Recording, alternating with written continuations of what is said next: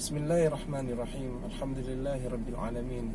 وأفضل الصلاة وأتم التسليم على سيدنا مولانا محمد وعلى آله وأصحابه أجمعين. أما بعد. الإمام أحمد بن عطاء الله السكندري dalam kitab Al-Hikam hikmah yang pertama beliau mengatakan min alamatil i'timadi 'ala al-amal nuqsanur raja' inda wujudiz zalal. Di antara tanda-tanda orang yang berpegangan kepada amalnya adalah berkurangnya pengharapan dia kepada rahmat Allah ketika adanya zalal yaitu adanya ketergelinciran daripada orang tersebut. Hikmah ini mengajarkan kepada kita agar kita sebagai umat manusia hamba Allah Subhanahu wa taala hendaknya kita selalu berpegang teguh kepada rahmat Allah Subhanahu wa taala.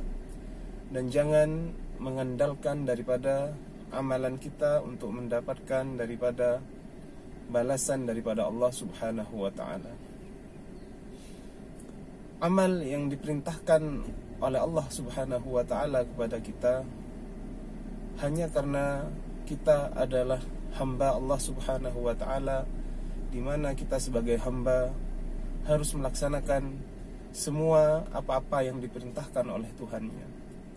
Adapun nanti ketika kita ketika sudah melaksanakan amal itu tentunya semua yang berhubungan dengan amal yang kita lakukan itu adalah berasal daripada Allah Subhanahu wa taala.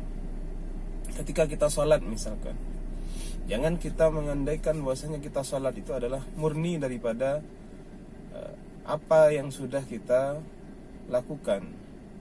Kita sholat itu uh, sebenarnya adalah daripada Allah yang memberikan taufik kepada kita, memberikan kekuatan kita sehingga kita bisa melaksanakan sholat tersebut. Maka dikatakan la haula wala quwata illa billah. Tidak ada daya dan upaya kecuali dengan pertolongan Allah Subhanahu wa taala.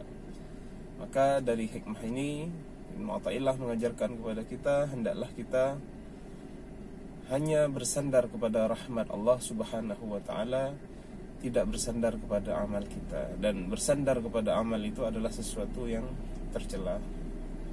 Saya kira demikian. Wassalamualaikum warahmatullahi wabarakatuh.